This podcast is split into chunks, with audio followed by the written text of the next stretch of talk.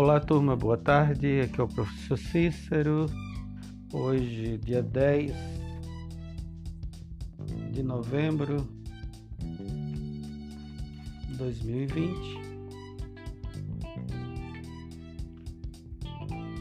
Mais uma aula de geografia. Hoje nós chegamos ao final do nosso livro, ao último capítulo. Capítulo 22, Transportes e Telecomunicações no Brasil. Abra o nosso livro Fronteira da Globalização, volume 3, na página 266. E vamos acompanhando. Nosso assunto hoje, nós vamos iniciar falando sobre sistema modal de transporte. Quando a gente fala de modal, a palavra modal vem de modelo, tipo mesmo, tipo de transporte. Aí a infraestrutura de uma nação, uma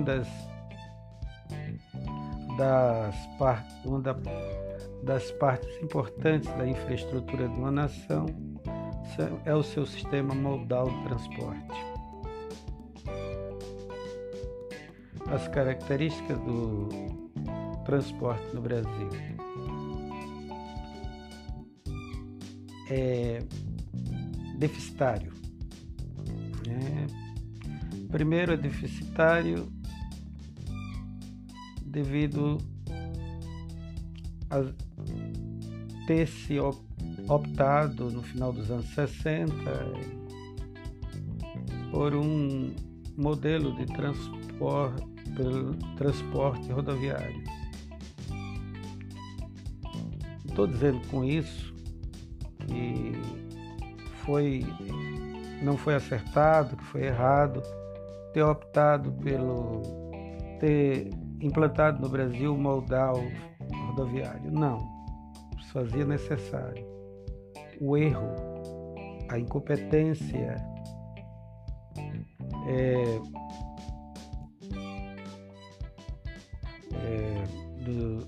vamos dizer assim, dos governos militares, foi dar ênfase a um sistema único de transporte, um modal, um tipo único, para favorecer a indústria automobilística, a indústria do automóvel, do caminhão e de pneus e autopeças.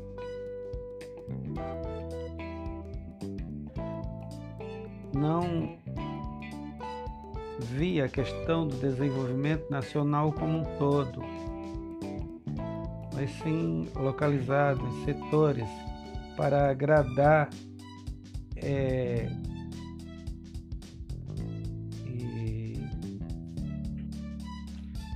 e atender os interesses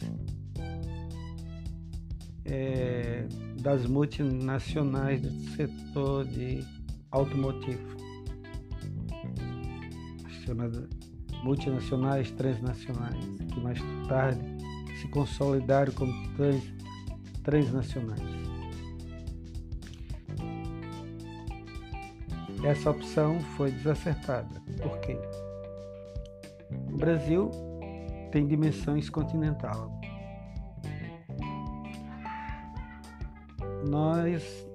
Nosso país, até o século XIX, tinha uma malha ferroviária admirável.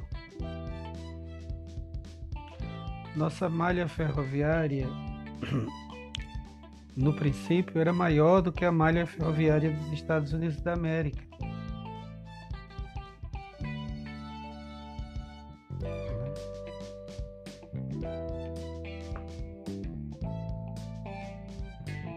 Com o fim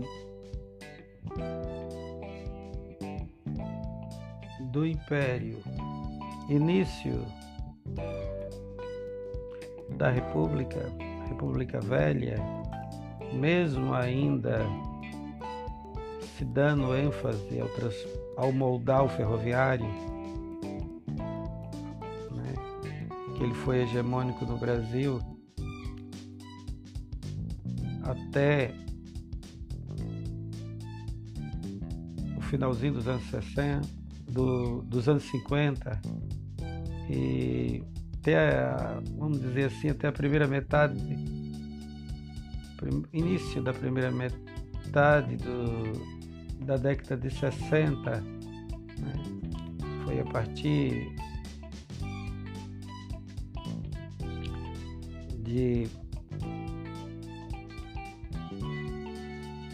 dos anos 70 mesmo que consolidou-se o moldal rodoviário, em deprimento, em prejuízo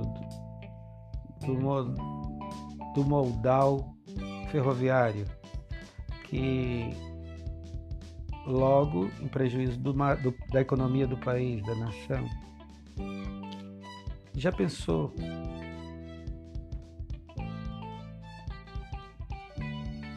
se nossa malha ferroviária, que não era de má qualidade, para os padrões da época dos anos 50, início dos anos 60, nossa malha ferroviária era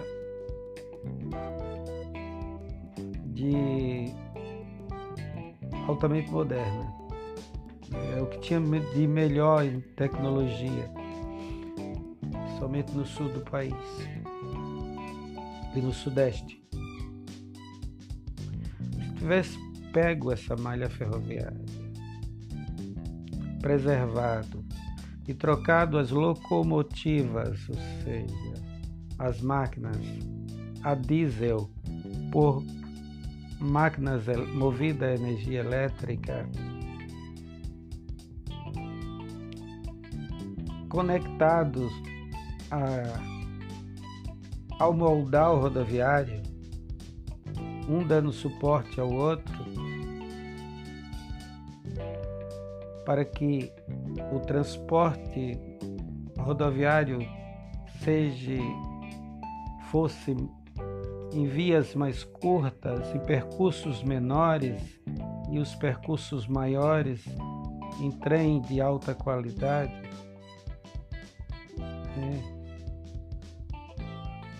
Como é feito na Europa, nos Estados Unidos, na China, no Japão, iria dar um salto na logística de transporte desse país.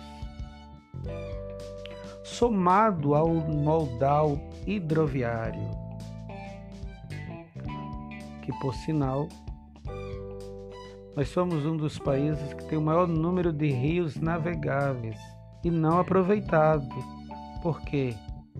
Poucas hidrovias no país, há poucas hidrovias.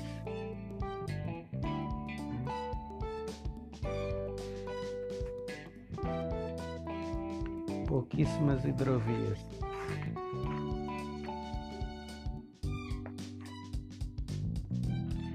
As hidrovias que mais utilizada é a do Tietê Paraná e a do Madeira.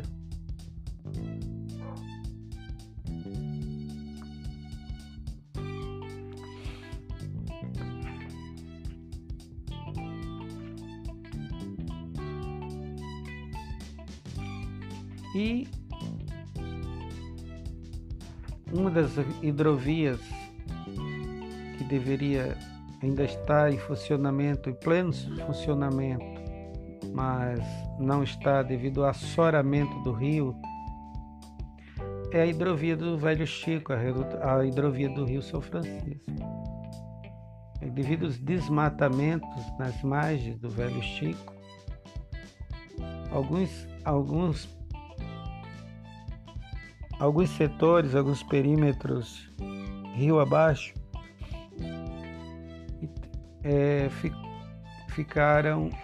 a navegação ficou impraticável, né?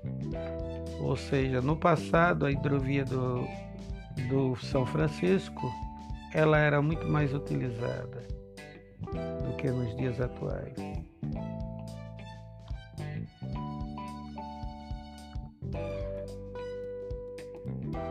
Mesmo nos rios,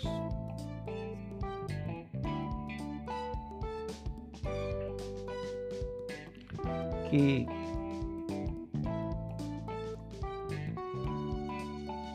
onde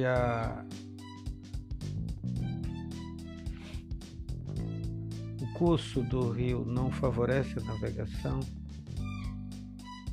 mas existe algum percurso nele que é navegável, poderia ser aproveitado. E poderia conectar através de inclusas, como é feito no estado de São Paulo.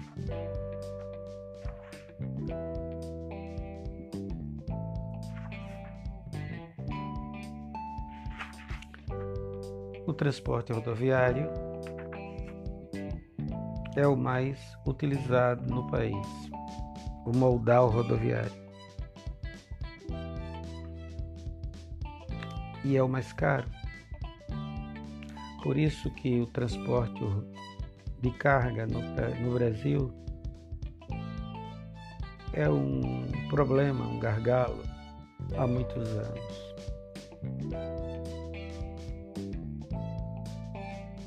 Construíram rodovias, construíram grandes rodovias, mas esqueceram que essas rodovias não poderiam ser superfaturadas, teriam que ser feitas de qualidade.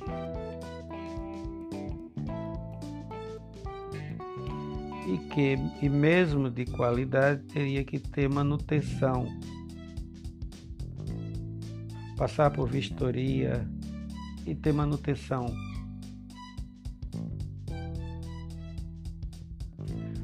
Como nas rodovias brasileiras, a grande maioria delas, principalmente as BRs, em alguns trechos a viagem, a circulação é quase impraticável.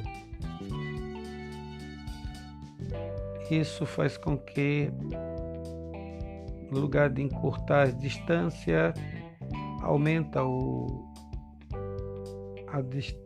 é como se estivesse aumentando a distância devido ao tempo que o caminhoneiro passa na estrada com o produto para poder chegar até o destino final, demora muito mais tempo. E com isso, devido às condições das estradas, a quebradeira é maior. A manutenção é maior, não das estradas, mas do caminhoneiro. Deveria ter manutenção nas estradas para evitar a manutenção constante dos caminhões. E com isso, o que acontece? Encarece o preço do frete. Encarecendo o preço do frete, encarece o preço dos bens e serviços, dos bens de consumos e bens duráveis que é transportado ao longo do caminhão, nas carrocerias de caminhões, nos baús dos caminhões. E esse aumento, esse acréscimo, vai para o produto que chega ao consumidor final. E com isso também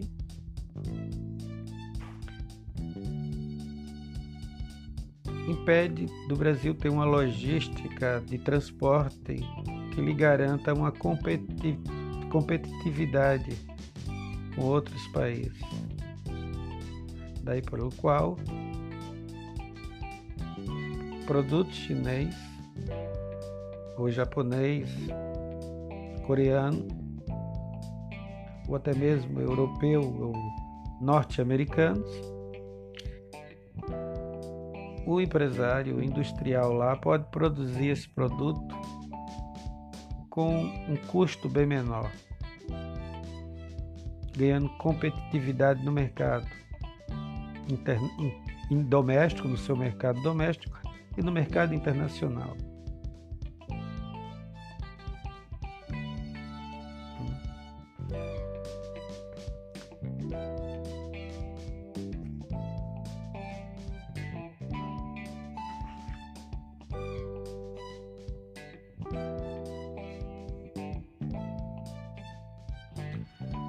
O modal de transporte de carga, o transporte rodoviário, corresponde no Brasil a mais de 61%. O modal ferroviário, apesar terem optado a dar preferência exclusiva ao modal rodoviário, no transporte nos últimos anos, devido ao aumento da produção, da extração mineral no Brasil, teve um aumento no aumento do transporte ferroviário, que passou a ser de 20,7% aproximadamente. Somente os estados de Minas Gerais e o estado do Pará, onde concentra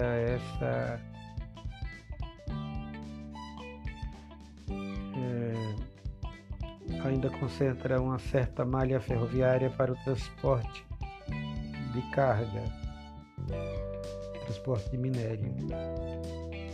Transporte ferroviário de passageiros no Brasil não existe mais, a não ser transporte urbano.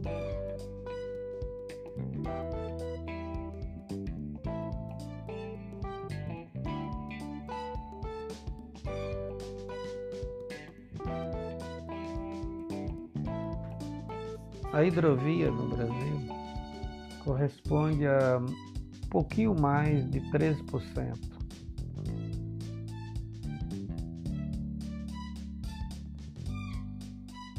O dutovia é o transporte que é usado principalmente no Brasil para transportar gás natural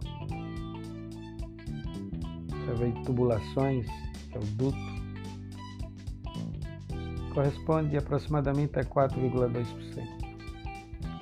E o transporte aeroviário no Brasil ainda não chega nem a 1%. O transporte de carga aeroviário ainda é muito, muito baixo.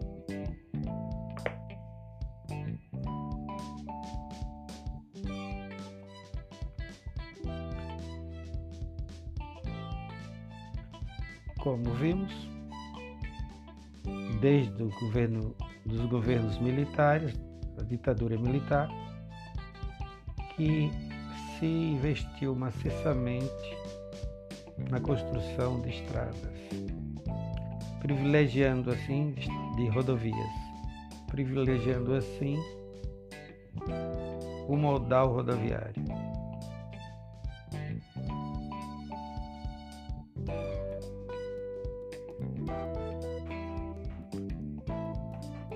Devido ao crescimento da produção de commodities,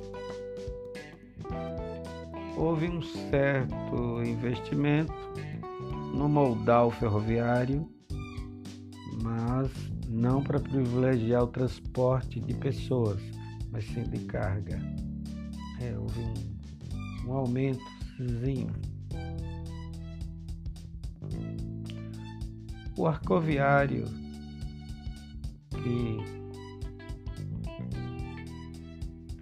arcoviário, ou hidroviário, que eram pouquíssimo usado, apenas pelos ribeirinhos do Velho Chico e dos rios da Amazônia,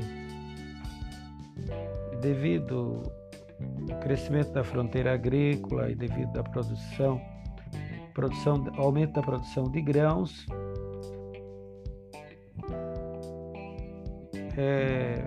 passou-se a usar a partir dos anos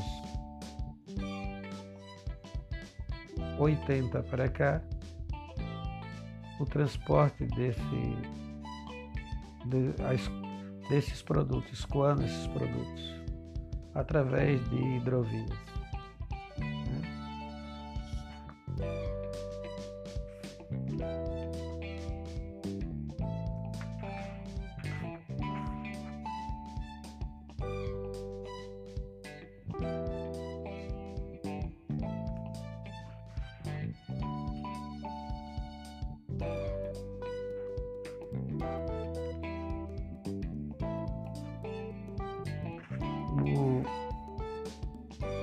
Falando de transporte, de conexão, de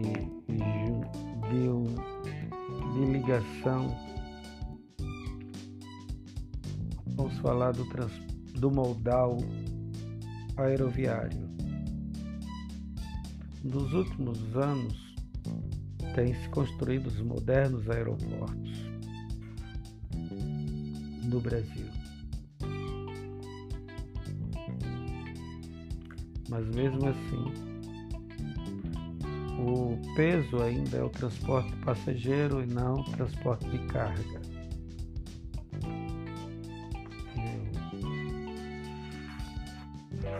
O transporte de carga no Brasil ainda é muito pouco devido ao custo do frete ser muito alto no aeroviário.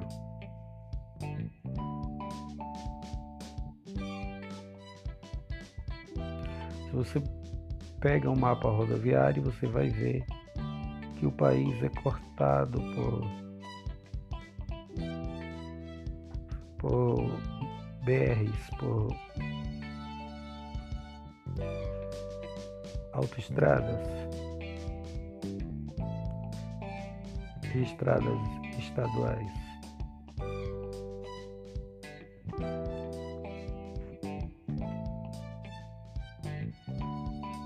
Porém, essas estradas são mal cuidadas.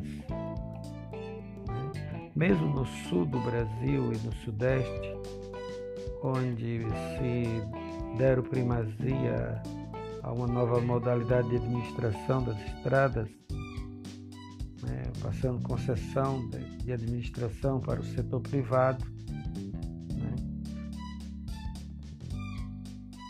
que se viu não foi realmente a melhoria da qualidade das estradas, mas sim o aumento dos pedágios, um festival de pedágios, com isso aumentando o preço do frete, encarecendo o frete, além dos velhos problemas das estradas mal cuidadas. O caminhoneiro passa ao cruzar esse país, do Iapoque ao Chuí. Ainda tem a questão dos pesados pedágios, que isso vai se somando a todo o gasto durante a viagem ao custo do produto, já que por isso que os fretes ficam mais caros. Os fretes ficando mais caros, o dono da mercadoria, ele irá passar esse prejuízo final para o consumidor, lá na ponta, no mercado, na feira livre, no supermercado.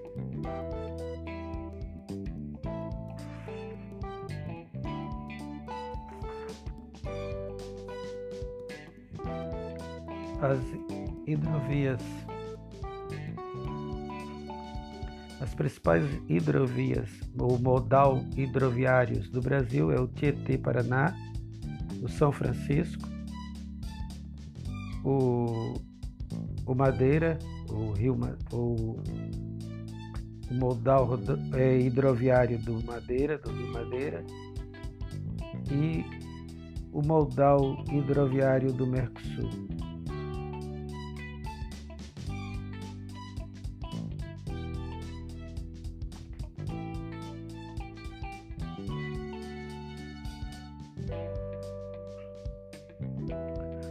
O modal Tietê Paraná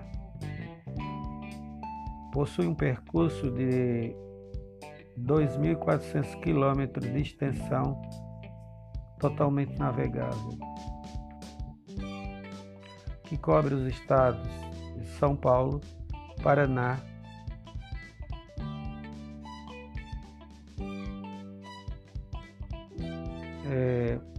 Mato Grosso do Sul e Minas Gerais.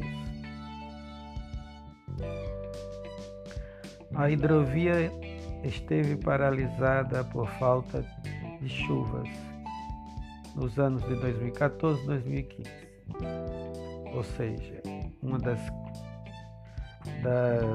dos problemas do modal hidroviário são as secas anuais dos rios. E para completar, o desmatamento nas margens dos rios navegáveis também produz assoramento do rio, produzindo grandes ilhotas, praias, mudando o curso dos rios, e isso prejudica a navegação. O modal hidroviário do São Francisco,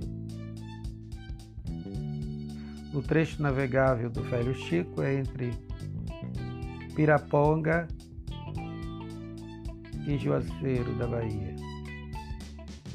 Piraponga, que fica no estado de Minas Gerais, e Juazeiro da Bahia e Petrolina, né, porque fica do outro lado, né, até Petrolina. Juazeiro fica na Bahia, Petrolina, Pernambuco, né, até ali é o trecho navegável. Porém, nos últimos anos, o Velho Chico tem sofrido com a questão também das secas e também a questão do assoramento, devido ao desmatamento nas suas margens. A nossa hidrovia começou a ser usada ainda no século XVIII, pelo movimento das monções do Grão-Pará. Porém, é a partir dos anos 80 para cá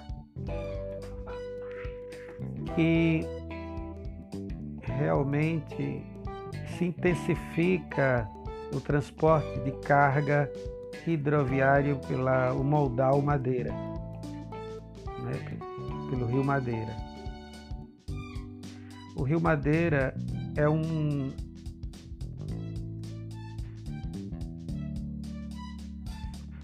rio muito importante, pertence à bacia do Amazonas Ocidental, né? E a parte navegável se estende de Porto Velho, capital do estado de Rondônia, até a sua foz, onde ele deságua no rio Amazonas.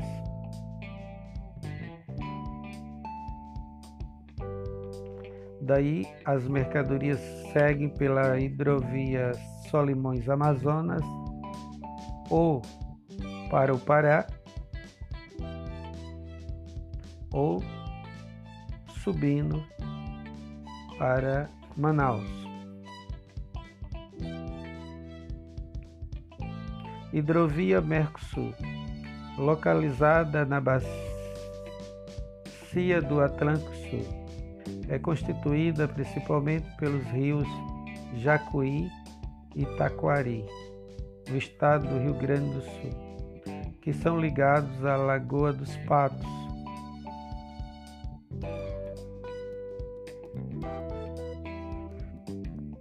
pelo Lago Guaiaba, seguido pelo canal de São Gonçalo e finalmente a Lagoa Mirim. Os portos mais movimentados, ou pontos mais movimentados do país, com os portos mais movimentados, concentra principalmente do sudeste no Nordeste e no Sul do Brasil. O principal, ou os principais, se encontram no estado de São Paulo, né? Em Santos. Depois vem Itaguaí, no Rio de Janeiro, Paranaguá, no Paraná, Rio Grande, que fica no Rio Grande do Sul, e Itaqui,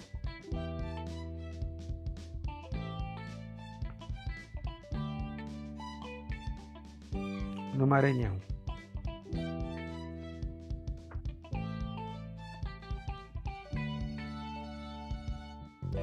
São Francisco do Sul, que fica em Santa Catarina, o Porto de Suape, que fica no Pernambuco,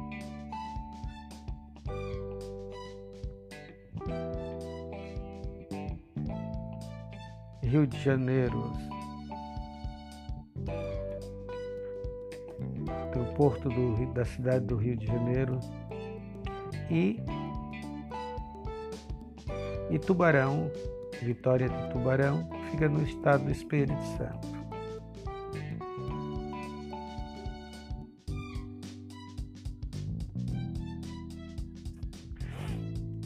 Quanto ao Centro-Oeste, que também possui rios navegáveis, e quanto à região Norte, toda a região Norte, o número de portos são muito pequenos, muito poucos. Isso prova como nossos recursos hidroviário deveria ser melhor explorado. Se utilizasse muito mais o transporte hidroviário, tanto marítimo quanto nos rios, isso iria fazer com que o frete ficasse muito mais barato, porque mas para isso tinha que ter uma conectividade e uma integração entre os moldais, ou seja, uma flexibilidade e uma integração entre moldais, né? Determinados trechos fosse mais viável o transporte hidráulico ou o transporte hidroviário, os grãos, minério de ferro,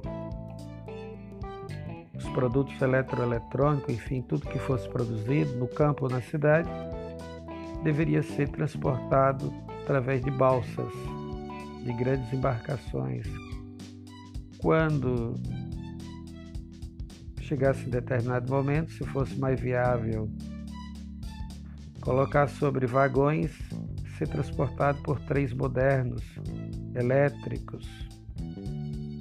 E para agilizar as distribuições no interior de determinados estados, faria isso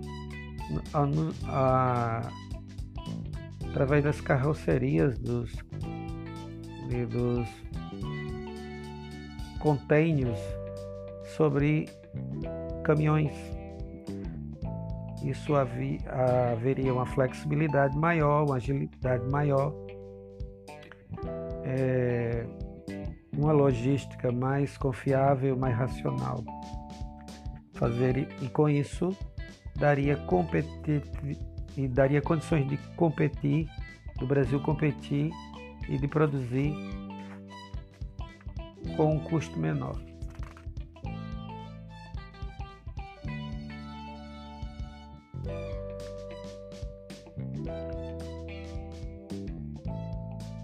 Abrindo aeroportos, incentivando e dando condições para as empresas aéreas praticar um frete mais barato, isso faria com que o preço do transporte aeroviário também caísse. Em determinadas regiões do Brasil, seria mais viável que a mercadoria chegasse chegasse de forma mais rápida através do transporte aeroviário. Para isso, teria que ter incentivo do governo, construir novos aeroportos em lugares onde ainda não tem, capaz de receber aviões, grandes aviões e transportadores.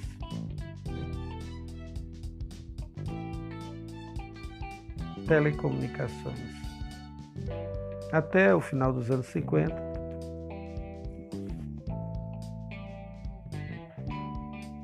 o Brasil era um país que ainda estava engateando nesse setor. Hoje o Brasil conta com produtos de vanguarda no campo das telecomunicações, centrais de comunicação, telefônica, digital, fibra óptica, sistema de comunicação de dados por satélite.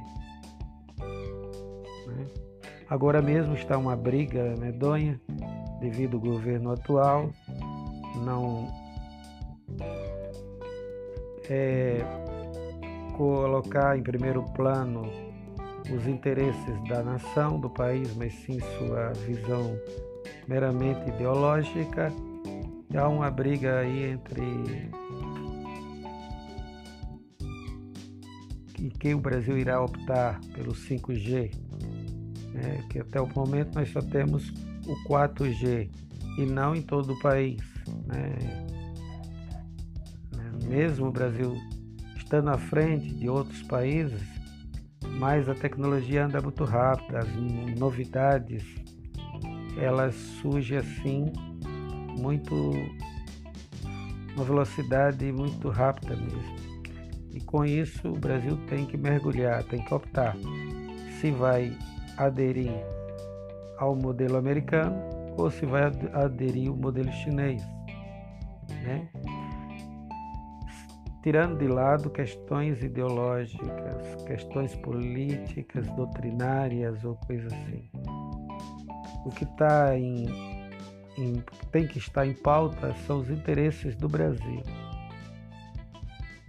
não questão de gosto, de doutrina política, de ideologias, mas sim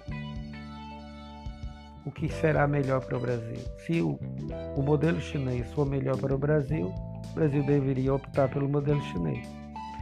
Se analisamos os pós e os contra, observasse que o modelo americano seria melhor, traria mais vantagem, por que não?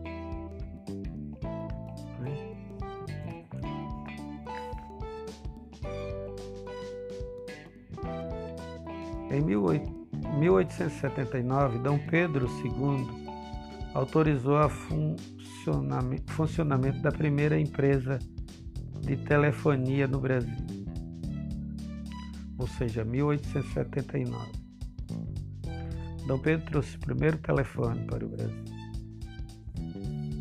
Em 1883 foi instalada a primeira estação telefônica do país na cidade de Santos.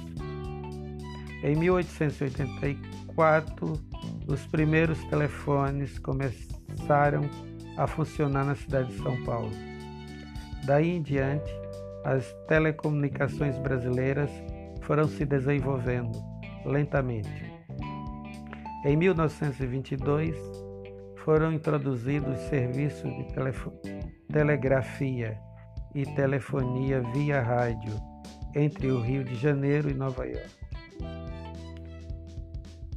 Importantes fatores para o desenvolvimento foram a criação da Empresa Brasileira de Telégrafos,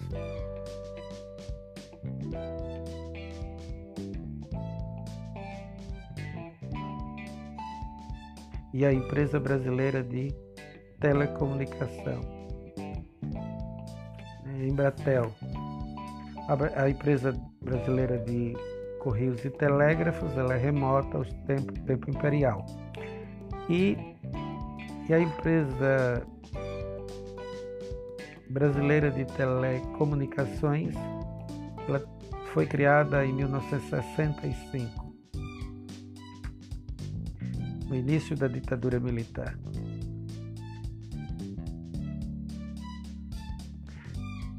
Responsável pelas empresas governamentais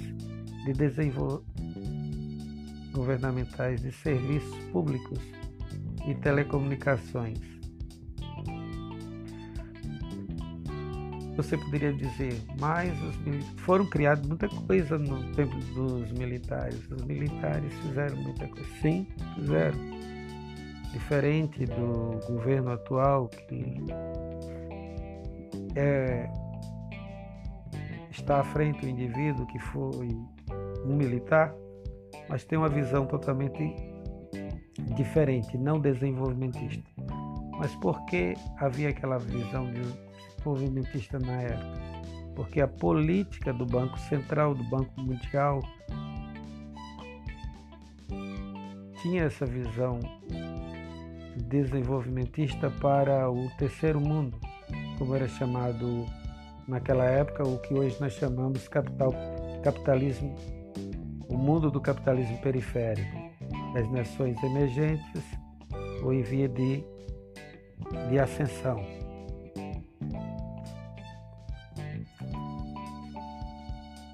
Hoje, a política do Banco Central é totalmente diferente e do Fundo Monetário Internacional. Hoje visa os interesses do capitalismo financeiro, não do capitalismo industrial. Naquela época,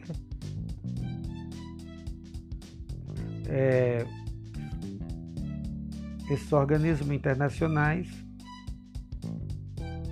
aconselhavam as nações que estavam sob a sua influência a construir infraestruturas viáveis para produzir uma certa logística para instalações das chamadas multinacionais ou transnacionais, que mais tarde se transformaram em transnacionais. Hoje, a visão econômica é outra, nesse mundo globalizado neoliberal. O Brasil cada vez mais está retrocedendo, deixando de ser uma nação altamente industrializada para ser uma nação essencialmente, voltar a ser uma nação essencialmente agrícola, voltada à produção de commodities e da exploração mineradora e do agronegócio.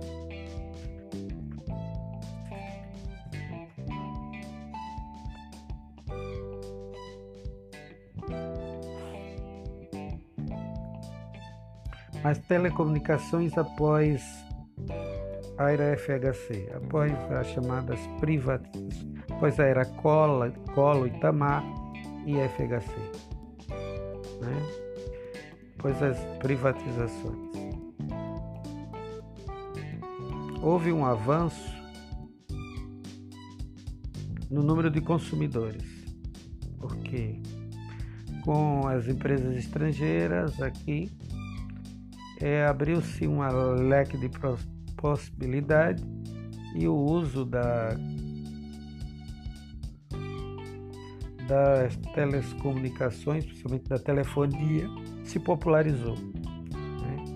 E com o advento do telefone móvel, ou seja, que nós chamamos de celular, e isso é o nosso traço americanófilo, ou seja, americanalhado, ou seja, a gente não chamamos de telefone móvel como nossos irmãos lusitanos, nós chamamos de celular.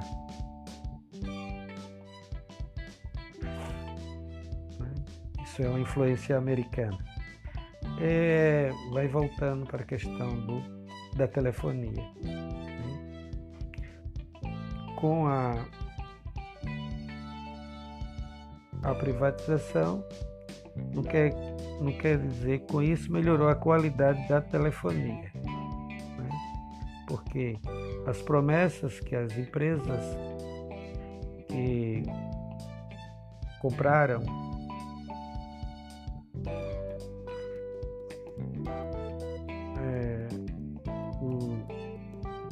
que passaram a exigir, compraram áreas de atuação no Brasil, determinado, o Brasil foi dividido por empresas de várias nacionalidades, eles tinham que modernizar a rede e assim não fizeram. Só em alguns lugares, no Sudeste, no Sul do Brasil, só agora aqui na região Norte está chegando a fibra ótica, né? Ou seja, mas daí pelo qual a questão da telefonia no Brasil ainda não é como em outros países, mas melhorou bastante. Melhorou no tocante dela ter se popularizado e se tornado mais barato. Ter um telefone no Brasil nos anos 60, 70 e até 80 era como se ter um patrimônio. Se comprava ações da empresa, né, estatal, para poder ter, da Embratel, para poder ter uma direito a uma linha telefônica.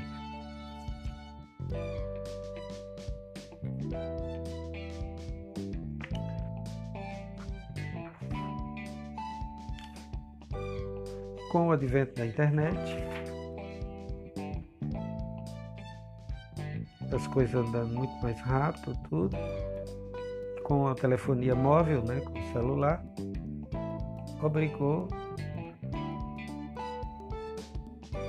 o mundo a se modernizar, e o Brasil não está fora desse contexto, também faz parte do mundo e teve que se modernizar.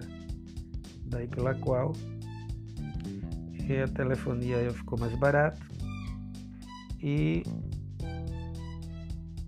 porque desejavam alcançar o maior número de consumidores, né? A importância dessa integração das telecomunicações no mundo, principalmente nesse momento de pandemia, lembrando nosso trabalho, né? Brasil antes e depois da pandemia. Vamos fazer o trabalho, tá? É o nosso projeto. Infelizmente não deu para a gente discutir, para sentar, é quase como se fosse não é uma imposição, é um pedido, conta como vai valer como a nota da nossa prova. Por isso vamos fazer o trabalho. A primeira fase é a coletar os dados, as perguntas, responder aqueles questionários, aquelas 8 questões. Depois, o segundo é fazer um texto, uma resenha, né, com começo, meio e fim, sobre o que você compreendeu do assunto, da pesquisa do projeto, dentro do projeto Covid-19, o mundo antes e depois da pandemia. Falar de comunicação e de transporte. O modal aeroviário. Foi através do modal aeroviário que a Covid entrou no Brasil. Ou seja, quem trouxe, de uma certa forma, não por maldade, porque queria, foram os ricos. Ou seja, ricos e os médios, aqueles que têm condições de viajar a negócio ou a turismo, para a Europa, para a Ásia. E foram essas pessoas que, ao voltar para o Sudeste do Brasil, trouxeram consigo o vírus, o coronavírus, né? Coronavírus. E rapidamente ele se proliferou das áreas nobres para a periferia da cidade. e das grandes cidades para o interior do país.